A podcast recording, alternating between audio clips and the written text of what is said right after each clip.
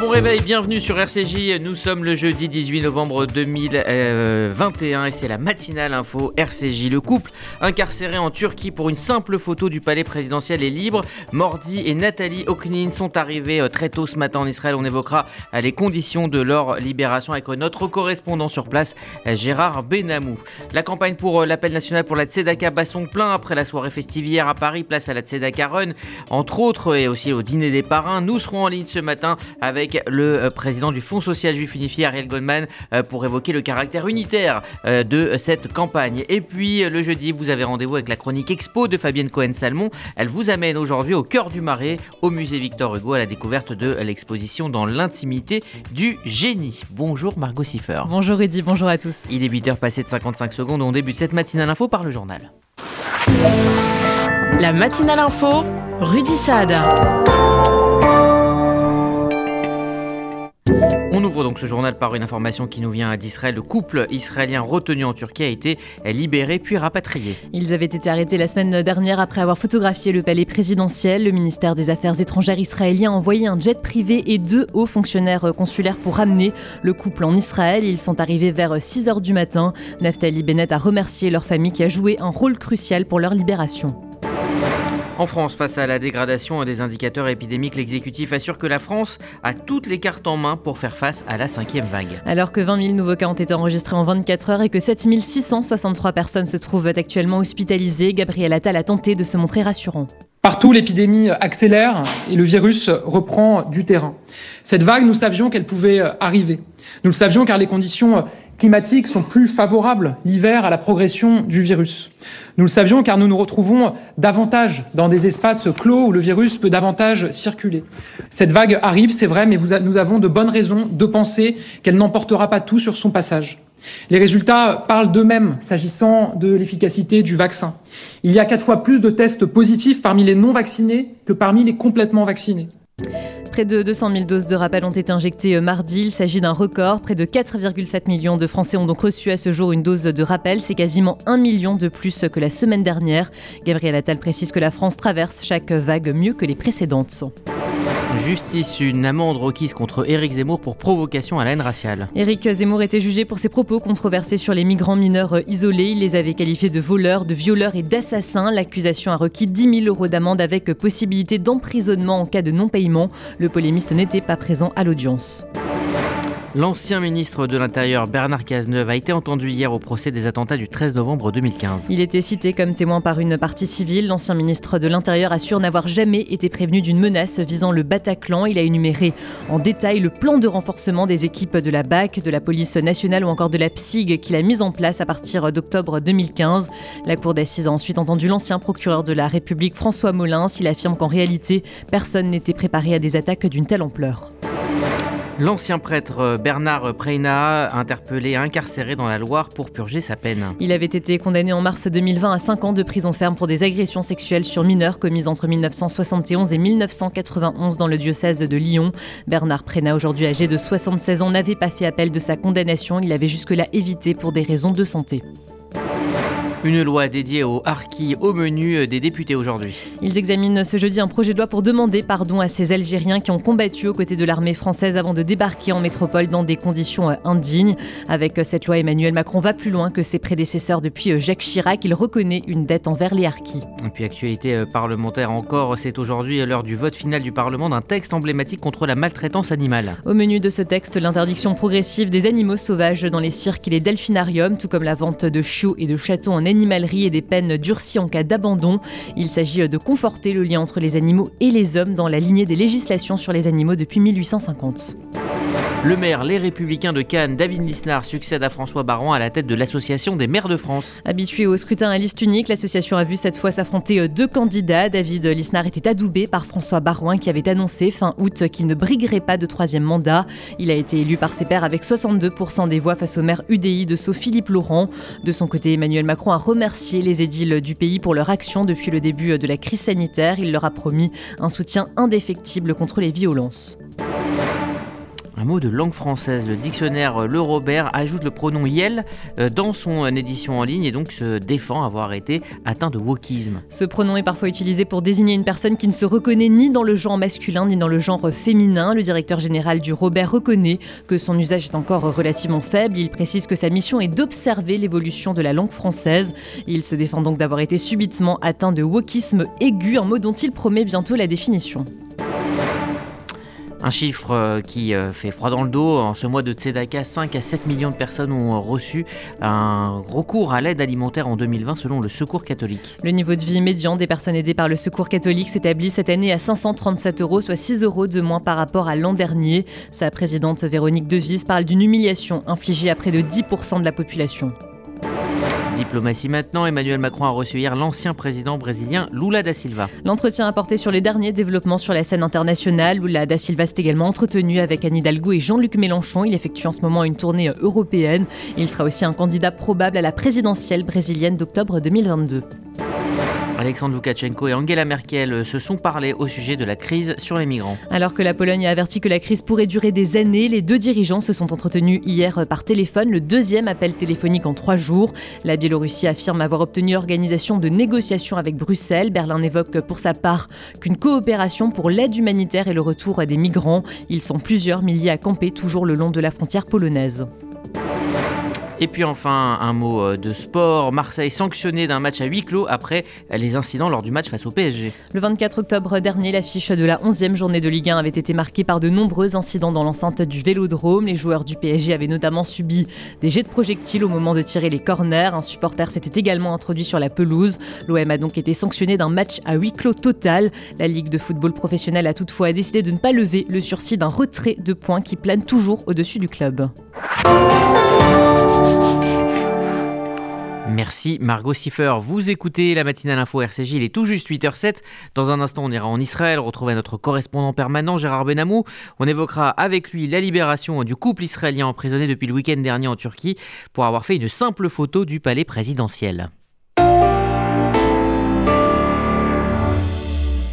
Retrouvons-nous pour la grande soirée de la solidarité de l'appel national pour la Tzedaka le lundi 13 décembre à 20h au Palais des Congrès avec comme invité d'honneur Danny Briand et son album de duo autour de Charles Aznavour et de très nombreux artistes dont Michel Drucker, Benabar, Gérard Lenormand, Enrico Macias, Laura Main, Daniel Lévy, Micha Aznavour.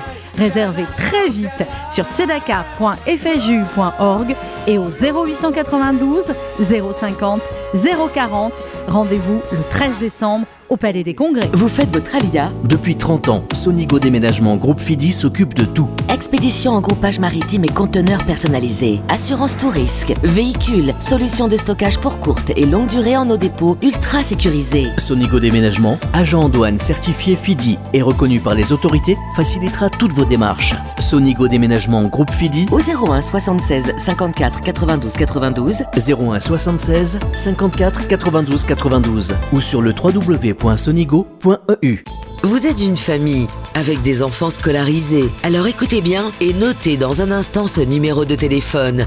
Il va tout changer dans votre futur Alia. Avec l'Alia de groupe, les familles bénéficient d'un accompagnement sur deux ans, une Alia VIP, des aides financières, un soutien administratif pour vous et scolaire pour vos enfants, un accueil incomparable une fois en Israël. Vérifiez votre éligibilité au programme Alia de groupe au 01 86 96 93 51 01 86 96 93 51. Réservé aux familles avec enfants scolarisés. Bonjour, je suis Anne Sinclair et je suis très heureuse d'être cette année la marraine de cette grande campagne du FSJU, la Tzedaka. La Tzedaka est une campagne universelle que je suis très fière de soutenir, alors continuons d'écrire ensemble la solidarité. Donnez sur tzedaka.fr.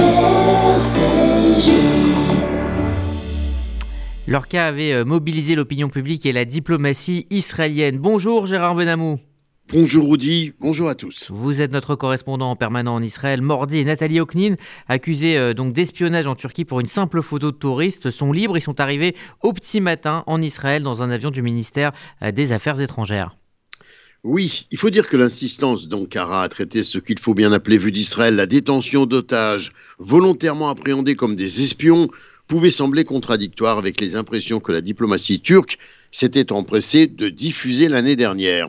En effet, après s'être mobilisé pour tenter de nuire à des voisins régionaux comme la Grèce, l'Égypte et bien sûr Israël, la Turquie d'Erdogan se retrouvait aujourd'hui de plus en plus isolée, notamment face à Joe Biden à la Maison-Blanche. Erdogan avait conclu qu'il valait mieux qu'il change de ton à l'égard d'Israël, mais la force de l'habitude l'a ramené à une attitude agressive. Alors il faut quand même rappeler, effectivement, euh, pour aller dans votre sens, Gérard, qu'au mois de juillet, Erdogan avait félicité le président israélien Yitzhak Herzog euh, lors de son accession à la présidence. Oui, et subitement en novembre, deux conducteurs de bus israéliens, Modi et Nathalie Hotkin, mariés, étaient emprisonnés en Turquie, soupçonnés d'espionnage, après avoir photographié le palais d'Erdogan à Istanbul la semaine dernière. Alors, l'explication la plus convaincante du comportement turc est liée à un incident survenu au mois d'octobre à la suite duquel Ankara avait affirmé avoir arrêté 15 agents du Mossad. Aucun n'était de nationalité israélienne. En échange de la libération des 15 individus, la Turquie aurait demandé quelque chose à Israël. Certains évoquent un partage d'informations. Toutefois, les services israéliens auraient fait la sourde oreille, affirmant qu'aucun de ces espions présumés n'était israélien. Jérusalem ne se sentait nullement concerné. Ankara n'aurait pas oublié et voulu attirer l'attention sur sa nouvelle position et souhaitait très fortement voir Jérusalem le prendre au sérieux. De ce point de vue, c'est gagné. Alors, euh, il faut quand même dire hein, que dans cette affaire, le président Erdogan est intervenu personnellement avant euh, toute décision euh, de justice. Exactement. Et ça n'est pas un hasard. En effet, Erdogan en sort grandi. Et Israël le remercie officiellement publiquement sur tous les registres de la communication. Erdogan est bien le héros de ce matin, son image en est bouleversée, l'appareil politique israélien et ses instances diplomatiques, y compris la présidence de l'État avec Yitzhak Herzog, très actif, sont également chaleureusement remerciés par la famille Otnin. Une des filles du couple a d'ailleurs déclaré, pleine de reconnaissance, Merci à notre pays Israël qui a tout fait pour libérer nos parents. Le gouvernement Bennett est sérieusement conforté dans ses compétences d'action. L'affaire se termine par un happy end qui inclut Erdogan et c'est un tous gagnants-gagnants. On évoque maintenant, Gérard, cet incident sécuritaire euh, très sérieux. Hier soir, un jeune homme de 16 ans, palestinien, a décidé de poignarder euh, des policiers israéliens en faction. Oui, en l'occurrence, rue Agaï à Jérusalem, en vieille ville, une voie de circulation qui relie la porte de Damas au Kotel. Par conséquent, un passage très fréquenté. Les chances de ce terroriste de sortir indemne de son attaque étaient dès le départ quasiment nulles, car les policiers, un homme et une femme, des gardes frontières en exercice, sont toujours armés, entraînés et interviennent en binôme. Ce que le premier agressé n'a pas le temps de faire, tirer sur son agresseur, le second le fera sans hésitation avec succès. Et c'est exactement ce qui s'est passé. Les deux gardes ont été légèrement blessés et le terroriste neutralisé mortellement par un tir. Il faut donc que ce jeune Palestinien ait été très sérieusement instrumentalisé pour commettre un attentat dont il attendait forcément quelque chose. On évoque maintenant cette conversation téléphonique entre hauts responsables chinois et israéliens. Le président israélien Yitzhak Herzog s'est entretenu mercredi avec son homologue chinois Xi Jinping, une première dans l'histoire des relations entre les deux pays. Évoquant notamment le programme nucléaire iranien, le président Herzog a souligné la nécessité d'empêcher l'Iran d'acquérir des capacités nucléaires. Alors, euh, selon hein, le communiqué de la présidence israélienne, cet entretien a été, je cite, conduit dans un esprit amical et positif. On est loin de l'échange extrêmement tendu entre Joe Biden et Xi Jinping. Bien au contraire, l'opportunité de se présenter l'opportunité, pardon, plus exactement, se présente de renforcer les relations bilatérales israélo-chinoises à l'occasion du 30e anniversaire en 2022 de l'établissement des relations diplomatiques. Dans cette, perspective, le président chinois comme l'israélien ont échangé des invitations à visiter leurs pays respectifs pour marquer sympathiquement cet anniversaire.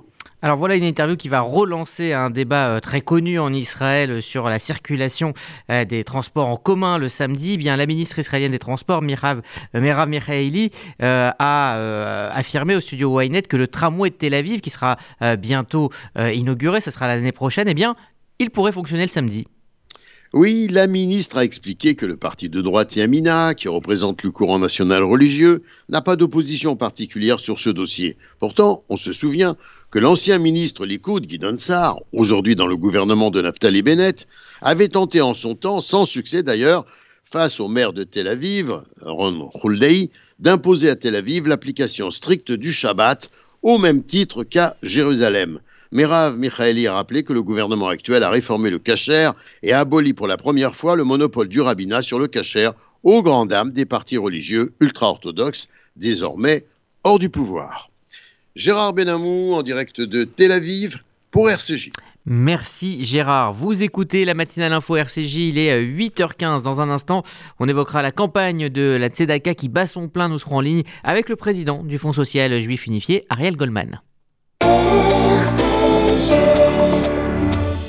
Il y a des salles de bain qui font vraiment rêver. Bain et déco. Il y a des cuisines où l'on se prendrait volontiers pour un chef étoilé. Bain et déco. Et si c'était le moment de changer Nos architectes et artisans qualifiés Bain et déco conçoivent et réalisent votre projet de A à Z. Des produits avant-gardistes, des marques prestigieuses et un vrai savoir-faire. Pour une seule ambition, l'exception. Bain et déco, deux showrooms de plus de 500 mètres carrés à Paris 11e et Boulogne-Billancourt. Et venez découvrir notre nouveau showroom, 212 boulevard Saint-Germain, Paris 7e. Bain et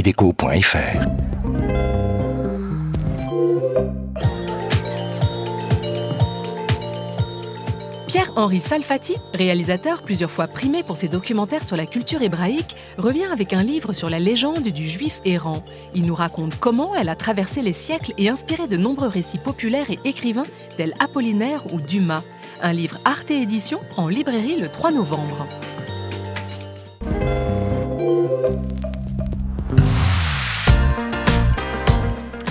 Bonjour, c'est Sandrine Seban. Retrouvez-moi à 11h les lundis et mercredis pour Essentiel, le magazine culturel sur RCJ.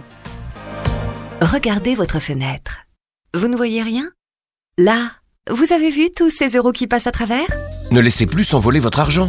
Avec la maison de la fenêtre, changez pour des fenêtres qui vous isolent efficacement du froid et du bruit. En ce moment, la maison de la fenêtre vous offre 20% de réduction sur votre devis. La maison de la fenêtre, un geste pour la planète, un vrai plus pour votre confort. Appelez vite au 01 42 11 0303. 01 42 11 0303. Certifié Calibat et RGE. Vous souvenez-vous de ce qui s'est passé pour vous il y a 30 ans? En 92, c'était la première campagne pour la Tzedaka. Le FSJU a aidé Hervé à remonter la pente. Pas facile, mais on a réussi. Evelyne est entrée dans le centre spécialisé que nous avons ouvert en 2000. En 2008, Arthur a profité de notre première boutique solidaire à Toulouse. 13 ans déjà. Des Hervé ou des Evelyne, il y en a des milliers qui n'oublieront jamais la Tzedaka. Alors, cette année, comme depuis 30 ans, continuons d'écrire la solidarité. Donnez sur tzedaka.fr. Depuis ce dimanche et jusqu'au 13 décembre, partout en France, des bénévoles, des artistes, des acteurs de la vie associative se mobilisent pour la campagne de l'appel unifié pour la Tzedaka. Bonjour maître Ariel Goldman, pardon, bonjour. Bonjour Rudy. Vous êtes le président du Fonds social juif unifié. Alors on évoque tous les jours sur cette antenne les actions concrètes menées grâce à la Tzedaka, mais je voulais revenir avec vous ce matin sur l'aspect unitaire de cette campagne qui réunit autour d'elle toutes les grandes associations de la communauté et même au-delà. Oui, absolument. Et c'est très important parce que, euh, surtout par les temps que nous traversons, on voit qu'il y a beaucoup de sujets de, de, friction, de sujets de discorde possibles, mais il y a des sujets qui sont euh, des sujets d'union sacrée. Euh, et la Tzedaka en fait partie parce que c'est un sujet indiscutable euh, qui n'appelle pas de commentaires, qui appelle simplement des actions. Et ce sont ces actions que nous essayons de mener à notre niveau, mais que effectivement de nombreuses associations, toutes les associations euh, euh, fondamentales et impliquées de notre communauté, et vous avez raison, au-delà de notre communauté, puisqu'il y a beaucoup de personnalités du monde de, de la société civile, de la société politique, de la société associative, qui encouragent notre campagne. Et effectivement, c'est cette unité, cette campagne unitaire qui est la particularité de l'appel national pour la TEDACA. J'ai l'habitude de dire que c'est le guichet unique de la solidarité, que c'est un mois qui est dédié à cette levée de fonds et finalement, euh, il y a cette union sacrée qui se pratique autour de cette valeur fondamentale de notre tradition qu'est la TEDACA.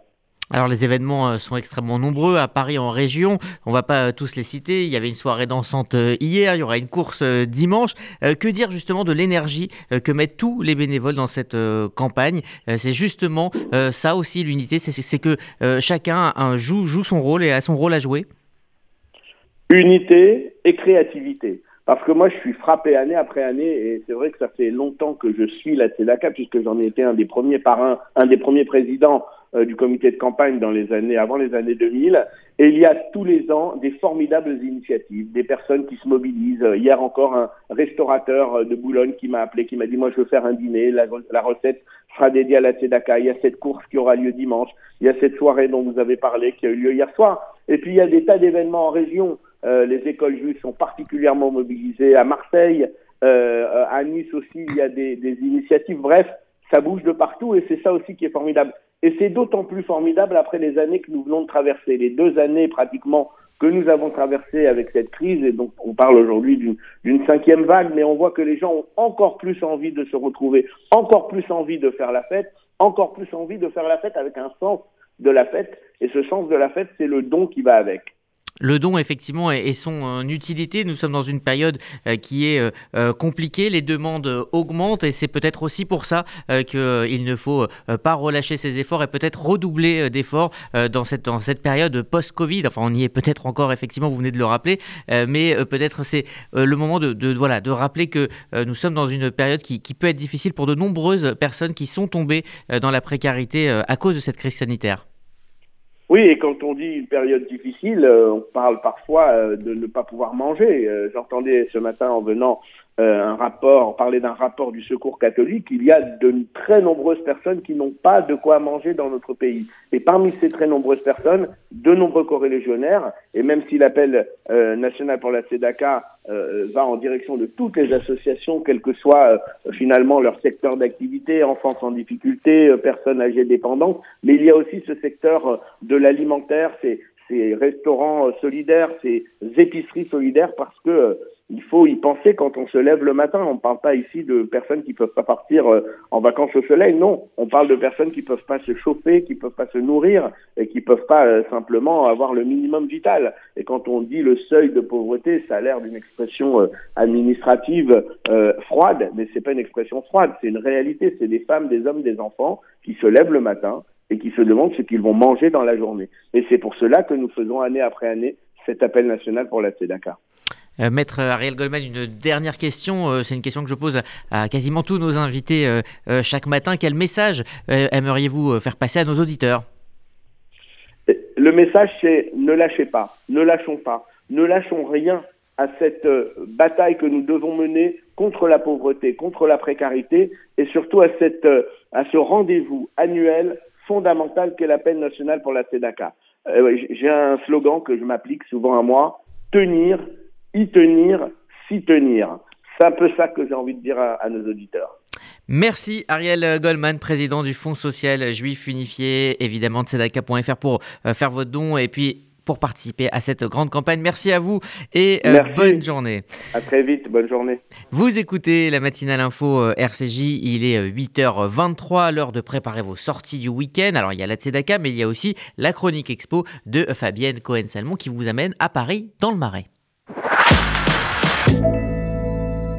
Chers auditeurs, si ces jours-ci se rafraîchissent, courez vous réchauffer dans le musée de Victor Hugo, au cœur du Marais, dans le 4e arrondissement de Paris. Il vous reste quelques jours, jusqu'au 21 novembre exactement, pour admirer l'exposition exceptionnelle de la collection de dessins de Victor Hugo, intitulée Dans l'intimité du génie. Car si l'on connaît le célèbre écrivain pour son œuvre littéraire, on découvrira volontiers un dessinateur singulier d'une entière liberté qui fascine autant par sa modernité que sa puissance onirique. Comme ses écrits, le dessin chez Victor Hugo engage toute sa personnalité, le poète, l'amoureux, autant que l'homme engagé. Né du regard sur la nature et de l'imaginaire, créé pour le partage et l'intimité, cette exposition est une occasion à ne pas manquer de voir réunis autant de chefs-d'œuvre et de feuilles rares pour appréhender le génie artistique de Victor Hugo. Construite autour de quatre axes, le parcours de l'exposition fait toute la lumière sur l'importance du dessin chez l'écrivain et comment il a accompagné son œuvre littéraire, ses réflexions ainsi que son engagement. On y découvrira notamment comment l'illustrateur Célestin Nanteuil semble avoir joué un rôle déterminant dans l'évolution de la pratique du dessin chez Victor Hugo. L'exposition montre par ailleurs le lien profond entre le dessin de Hugo et l'art de la gravure dans le traitement de l'ombre et de la lumière. La transcription de ces dessins majeurs a aussi suscité la création de planches particulièrement spectaculaires qui sont ici dévoilées. Nous découvrirons aussi comment Juliette Drouet, compagne de Hugo durant près de 50 ans, fut véritablement la première et la plus passionnée collectionneuse de ses dessins. Le parcours s'arrêtera enfin sur le poème de la sorcière, le dernier grand cycle de dessins créé par Victor Hugo. D'une incroyable vivacité de traits, juges, inquisiteurs, badauds et bourreaux, sorcières et démons incarnent le combat de Victor Hugo pour la justice et les valeurs humanistes. Dans l'intimité du génie est présenté jusqu'au 21 novembre au musée Victor Hugo dans le 4e arrondissement de Paris. Fabienne Cohen-Salmon et sa chronique euh, Expo RCJ, il est 8h25, voici la météo de Sylvie. Bonjour à tous. À Paris, il fera beau, du beau temps peu nuageux. Côté température, 5 degrés ce matin, 10 degrés cet après-midi. À Strasbourg, le ciel se dégagera en cours de journée. Le ciel très nuageux du matin laissera place à de belles éclaircies et il fera 10 degrés au meilleur de la journée. Et à Tel Aviv, du beau temps malgré quelques passages nuageux cet après-midi et 23 degrés maximum. Bonne journée sur RCJ. Bye. Merci Sylvie, c'est la fin de cette matinale euh, info RCJ. Vous le savez, ça continue sur Internet avec les applis disponibles sur Apple et Android et gratuitement évidemment et notre site Internet pour la FM. Rendez-vous à 11h avec Essentiel, les rendez-vous histoire du jeudi avec Annette Viviorca.